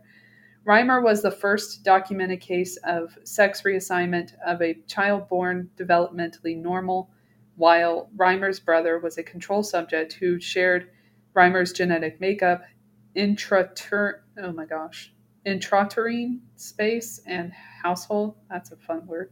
Um, during these twin psychiatric visits with Money, and as part of his research, and his twin brother were directed to inspect one another's genitals, totally normal, and engage in behavior resembling sexual intercourse. Resembling it. So, not it. Like, how close is it? They don't tell you. Yeah, this shit is really creepy. He is not. This dude is weird. Reimer claimed that much of Money's treatment involved the forced reenactment of sexual positions and motions with his brother. So yes, a little bit of incestual pedophilia. Let's let's throw that in the mix for research. Sick so fucking gross. Oh. I told you, John Money. Yeah, I know. Like I know this story, and it, like every fucking time it creeps me out. It like, I, I it makes me cringe. That's Yeah. that's how bad it is. Ugh. And this is science. Trust the science, right? Oh yeah, I am the science. Seems Yep. like you know thinks that way. It like likes to torture kids and animals. Yeah. All right, let's keep going. At some exercises, the brothers rehearsed missionary positions with thrusting motions, which Money justified, of course he did, as the rehearsal of healthy childhood sexual exploration. I love when they say that shit to like oh. justify. Yep. There's no sexual exploration at that age, you sick fuck. And certainly not with a I mean, fucking there's- twin. There's like exploring like what your body does, but it's not.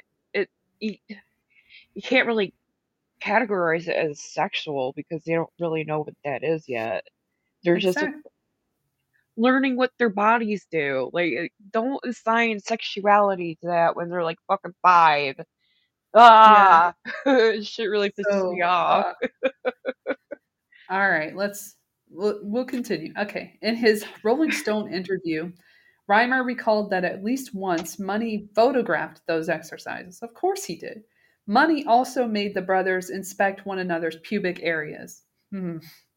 Reimer stated that Money observed those exercises both alone and with as many as six colleagues. Of course. Oh, fucking gross. Throw the whole fucking group together. This group of fucking perverts. Yeah, I'd like to know what his colleagues really thought about it though. Like how many of them were like, "Yeah, this is really cool experiment." Like maybe some of them were like, "Oh, this this this dude's like off his fucking rocker." All right. Well, Reimer recounted anger and verbal abuse from Money if he or his brother resisted orders, in contrast to the calm and scientific dem- demeanor Money presented to their parents.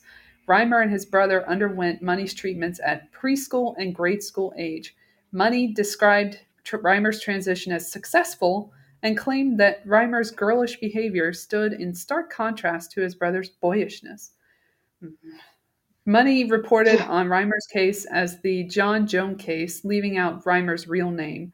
For over a decade, Reimer and his brother unknowingly provided data that, according to biographers and the Intersex Society of North America, was used to reinforce Money's theories on Ju- gender fluidity and provided justification for thousands of sex ass- reassignment surgeries for children with abnormal genitals. Contrary to Money's notes, Breimer reports that as a child, he experienced severe gender dysphoria, a condition in which someone experiences distress as a result of their assigned gender. Reimer reported that he did not identify as a girl and resented Money's visits for treatment. At the age of 13, he threatened to commit suicide if his parents took him to Money on the next annual visit. Bullied by Wait. peers in school for his Yeah. So, um, this dude is like bribing and threatening these kids if they to so they wouldn't stop doing this.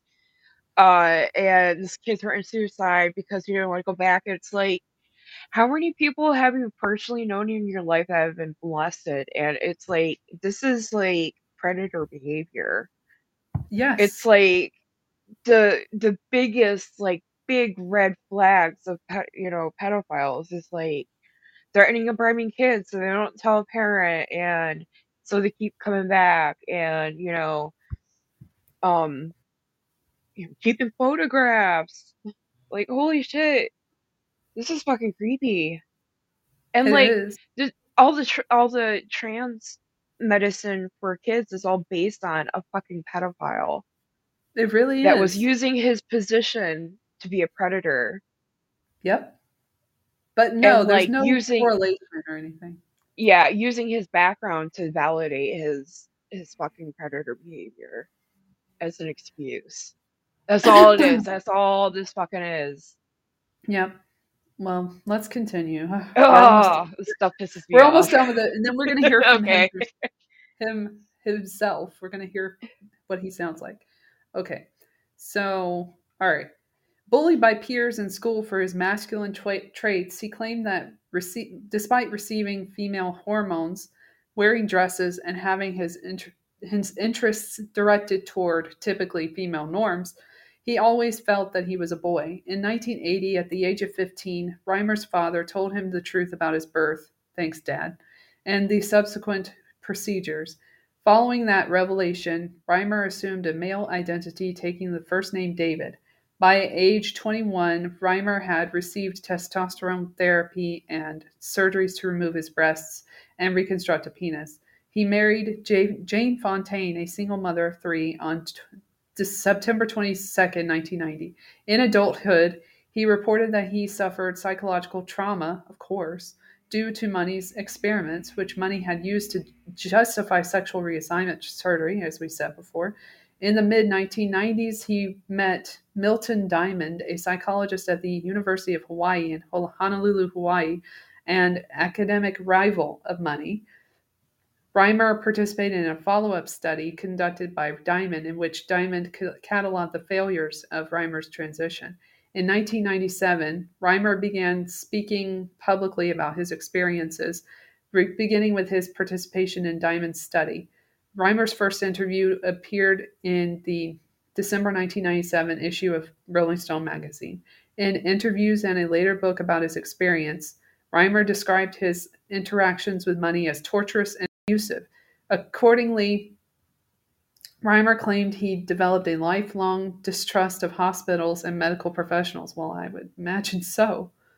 With those reports, he caused a multifaceted controversy over Money's methods, honesty in data reporting, and the general ethics of sex reassignment surgeries on infants and children. There isn't any, but okay.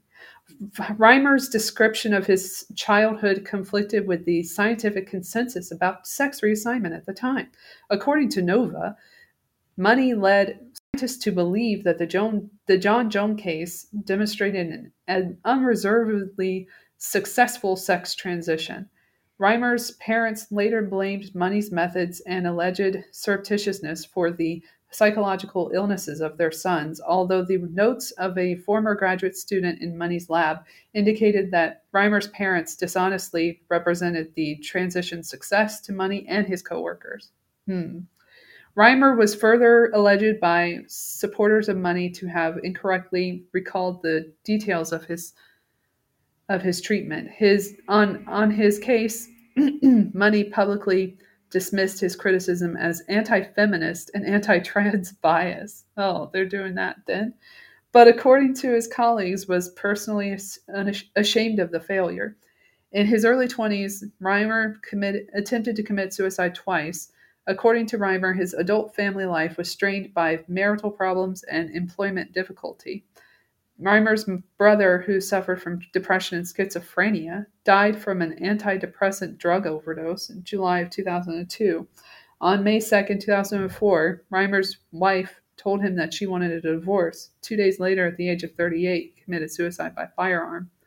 Reimer, Money, and the case became subjects of numerous books and documentaries following the expose, Reimer also became somewhat iconic in popular culture, being directly inf- referenced or alluded to in the television shows Chicago Hope, Law and Order, and Mental.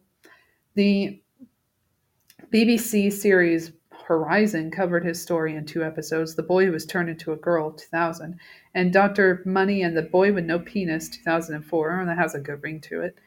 Canadian rock group The Weakerthans, what a stupid name, Weakerthans, wrote Hymn of the medical oddity about Reimer, and the New York based ensemble studio theater production Boy was based on his life. Okay, and then he died apparently. John William Money, 84, sexual identity researcher, dies. New York Times, July 11, 2016. So that's when he died. I'm sure the obituary. I'm sure the obituary was like glowing and like totally blowing smoke up that dude's dead ass. Here's one thing I found on YouTube about the case um, that's not super biased. It's just from a documentary clip um, about the whole thing. And it doesn't really say what the name of the documentary is or anything, so it's not very helpful. But it's just a couple of minutes uh, to give you some background uh, auditorially, audit, audit, audibly, whatever the fuck, you know, uh, some sound. what am I saying? You know, something to listen to, to give you an idea. Okay. Without actually just reading. After David died, there was an outcry. Dr. Money did not cause David's death, but his family felt that he was partly responsible. Because Dr. Money had pursued his theory in the face of convincing evidence that the gender assignment had not worked, they felt he had traumatized their son in childhood to the extent that he became suicidal as an adult. I would like to say to Dr. Money, I would like to ask him if he could be man enough to admit to the public and to even to himself that he made a mistake. He was trying to make history and, and uh, it wasn't working. as it became clear that it wasn't working, he could not let go of the case. It was too beautiful for him to uh, let go of it, and I think that that was unethical behavior on his part. Horizon asked Dr. Money to participate in this documentary, but he declined. His former student, Richard Green, argues that Dr. Money did the best he could in an era when we knew less.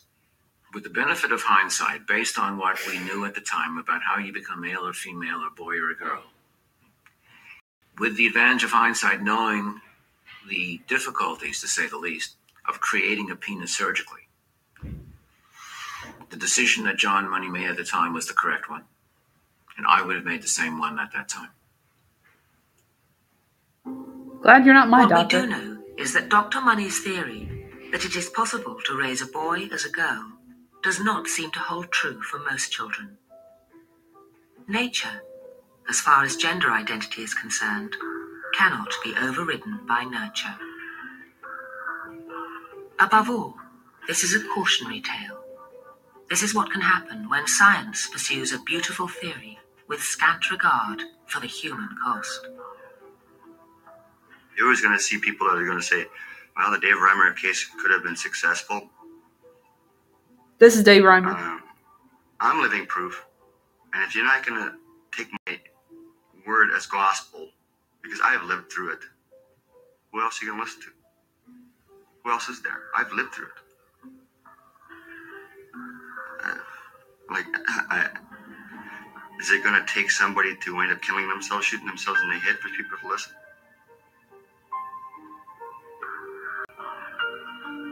That was a very bleak ending of this documentary. It literally just starts to thank the people at the credits. I'm like, wow. Well, I mean, he Yeah, he he killed himself like that way. That was basically his suicide note right there. Yeah. That was the Horizon documentary, actually. So And just the mm-hmm. most fucked up thing is like, it's not like he was born a hermaphrodite and he had both sex organs or anything. He he was born a boy. exactly. There was And, a like- mistake that happened. Yeah. He lost a part And, of his like- an- anatomy. And it, it's not like he has like an he has both chromosomes or anything. Like He's he not was intersex. like he was just born a regular old boy. And like I don't even agree. I mean, I'm not saying you know giving gender assignment surgery to hermaphroditic children is right. I don't think it's right. Just raise them as is and let them choose. But like, I agree. but like, it wasn't even that. It was it was a fucking medical mistake. That's tragic. It really is And they both so died. The both of the twins died too. That Well, guy I mean, schizophrenia. I mean, he was like forcing them to molest each other. Yeah, they were fucking preyed upon. Yeah, and then like you know, groups of doctors would come in and watch his shit. That's disgusting. That's exactly what Kinsey did too, as part of his Yep. studies. He would have other people watch. Kinsey was a fucking predator too, and He's uh, he was, and you know what? It's it's the it's more the the psychologists Yeah. that that do this shit than than the than the what um perfect way, like to satisfy your own needs. yeah right.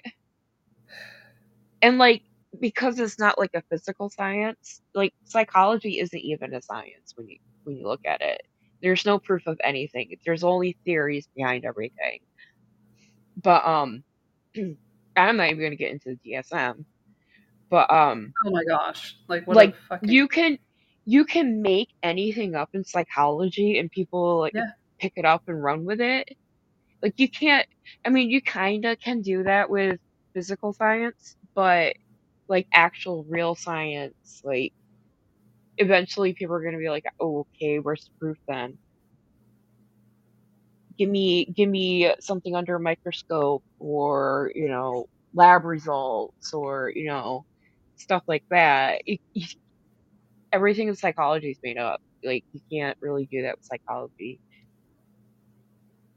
Yeah, and like even like long term even like long term psychological studies you can totally like um just make up the criteria as you go along just to fit the the results that you want It's crazy how every industry is pretty much just inundated with these fucking figures when you think about it. It's They have literally like co-opted so much stuff. well if you look at like the di- there's a huge difference between like the physical science behind transgenderism and the psychological science the Yeah. psychology behind it because like if you look at the physical like the physical science data on it there's proof that you know uh gender blockers cause like really bad long-term damage um Yeah. you know they they prove uh, it's it's the there's like heavy heavy choices to be made like life-changing choices that you know the the hormones aren't aren't reversible and all this stuff. And then you look at the psychology and it's like all of them are really supportive. All, all the psychological studies seem to be really supportive of you know transgenderism from an early age. And it's just like there there's just it doesn't line up.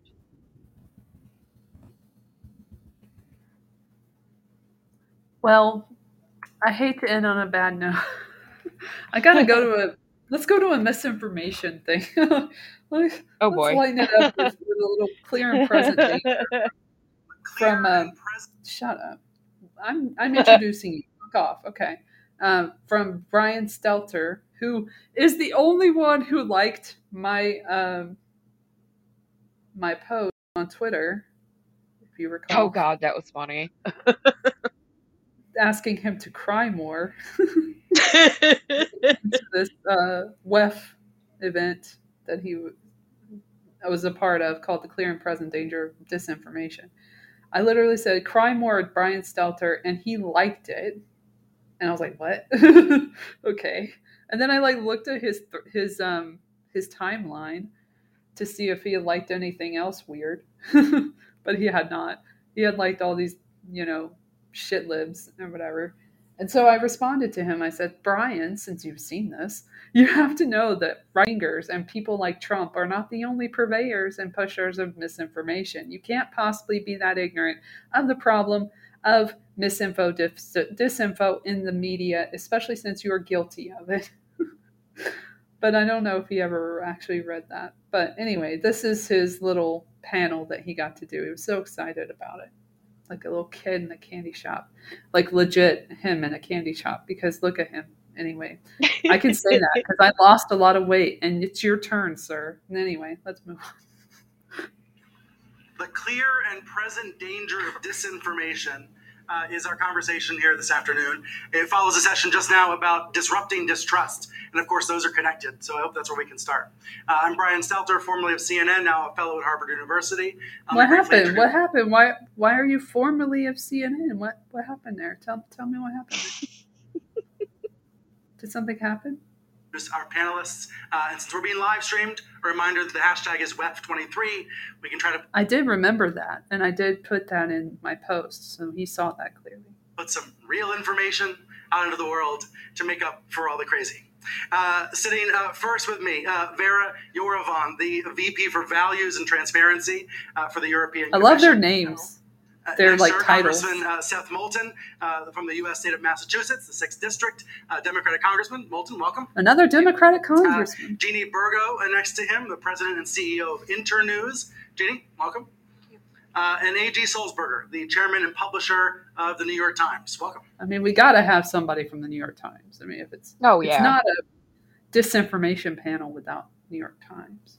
I think we should start with you, AG. Talk from the newsroom. Exactly. the Let's start with the New York perspective, Times. and then we'll work our way toward uh, some of the uh, political uh, uh, parts of the conversation. Uh, how does this discussion of disinformation relate to everything else happening here today in Davos? This is so hilarious and Um, meta. Well, first, uh, thanks for having me as, as part of this conversation. As you can imagine, this is something I really care deeply about.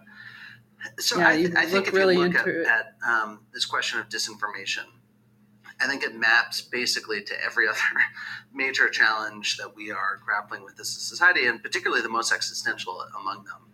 So, disinformation and, and the broader set of misinformation, conspiracy, propaganda, clickbait. Because you know, remember, conspiracies don't actually exist. They're all fictional. The, the, the broader um, mix of bad information that's corrupting the information ecosystem. What it attacks is trust. and once you see trust decline, uh, what you then see um, is uh, societies start to fracture. And so you see people fracture along tribal lines, and um, and uh, and you know And? that immediately undermines pluralism. And you know the undermining of pluralism Hmm. is probably the most dangerous thing that can happen to a democracy. So I really I think if if you know if you're spending this week thinking about the health of democracies and democratic erosion, I think it's really important to work your way back up to where this starts. And the term fake news and then disinformation, it was popularized six years ago at this point. Where are we today Who popularized it? Do you, do you know? He doesn't know. versus them? What do you mean? Where are we today versus then? Wait, wait, uh, so this was a, a, a hot, popular topic. Yeah. There was an awakening about it. The social networks felt pressure, but now where are we? And the question Jeannie, but where, where are we today? Uh, Oh, I see. Yeah, it's a great, uh, you know, and and to, to be clear, actually, terms like fake news and enemies of the people have been popularized cyclically in society and in in some of the most, you know. Um, you know, repressive and dangerous moments. You know, Nazi Germany, Stalinist Russia, right? Um, so, um, so I think anytime we're hearing language like that applied to, you know, a free press, um, you know, or, or more broadly free expression, I think I think we should be um, really worried. Look, I, th- I think that there's there's um, there's no doubt No doubt. that society seems to have at some level accepted how much the information ecosystem has been poisoned um, and um, and I think it's going to require real sustained effort from the platforms, from political leaders, um, from business leaders, and from Us. consumers themselves to reject that. Jeannie, how do you see this? Uh, Anyway, yeah, so you should watch the whole thing just for the laughs. Um, I listened to it in the shower and I was just like arguing back and forth with Brian and the guy, that guy, AJ, who's just, or AG, whatever the fuck his name is. He was very happy to be there. Um, anyway, uh, thank you guys for joining us, and thank you so gel- so jelly, so so much, Shelly. thank you, Shelly. Sounds like it's bedtime for you. Ellen Shelley. Ellen Shelley. Ellen Shelley is here to stay. Okay. um, yes, chemtrails bad. We hate chemtrails as well. um, yeah, I'm very anti chemtrail. I'm not pro geoengineering either.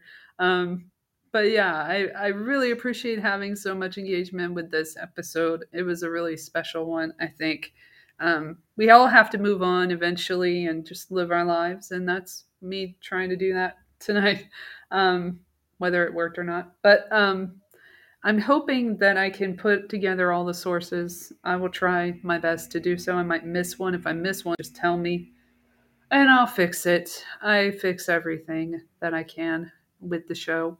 Um, but I really do appreciate you coming by, Shelly, and your show is amazing.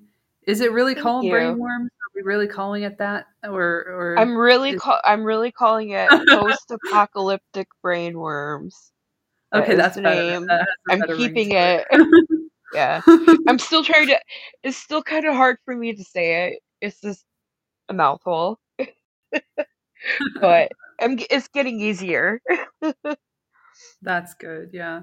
So we're going to be cut off in 10 minutes if we don't get the fuck out of here. So give me your uh, your issue your issues. Sure. oh, there's way more than ten. I, that's way more than ten minutes. no, it's so. more than 10 minutes.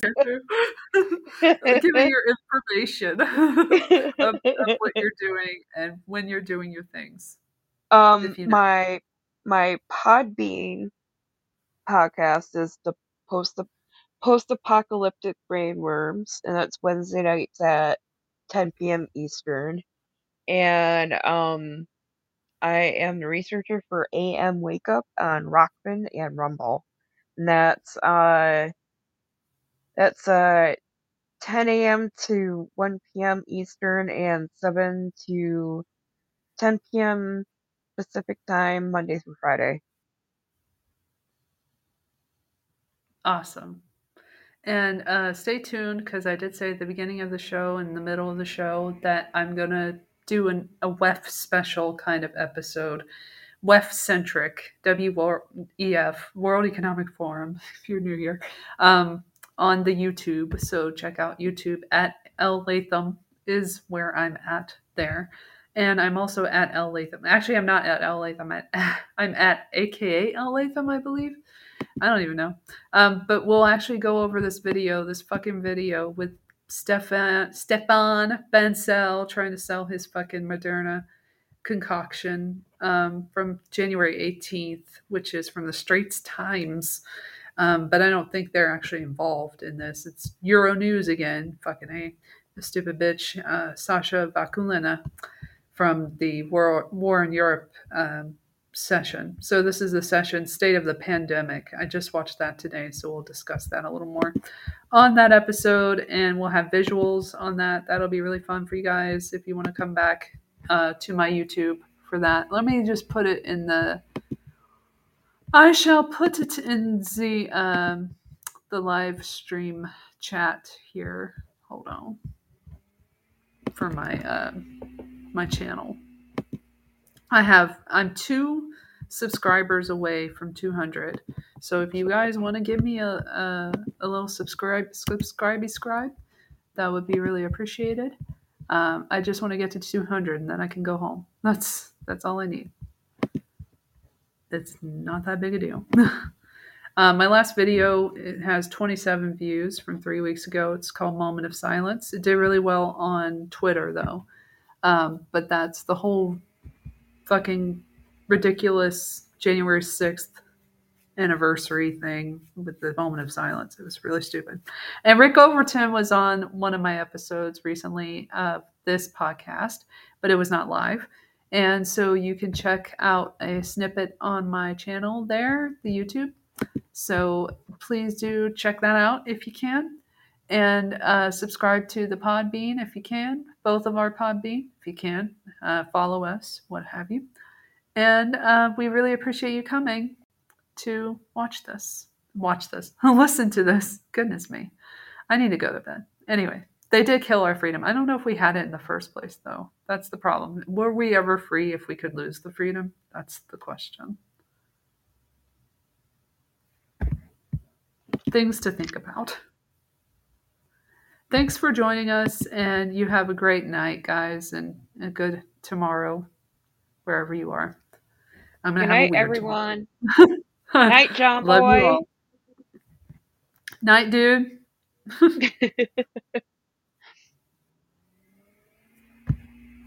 all right, I should do something to to play us out. Hold on.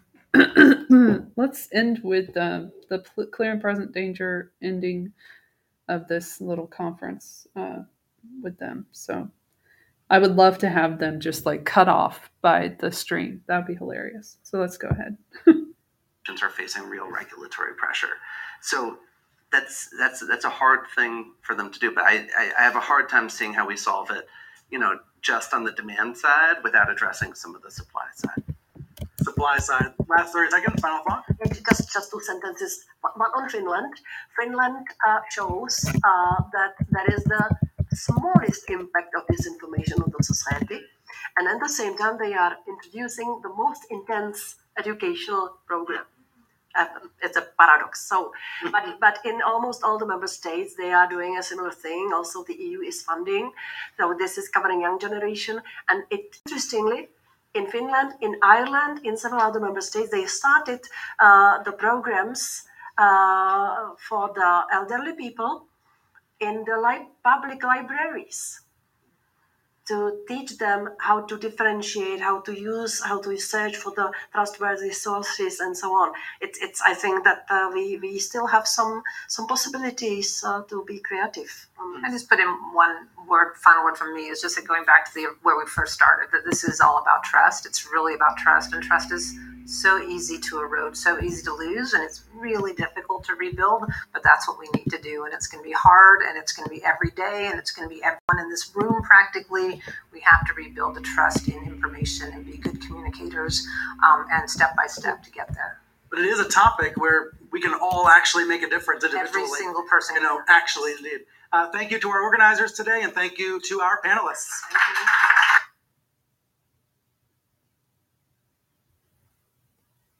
Trying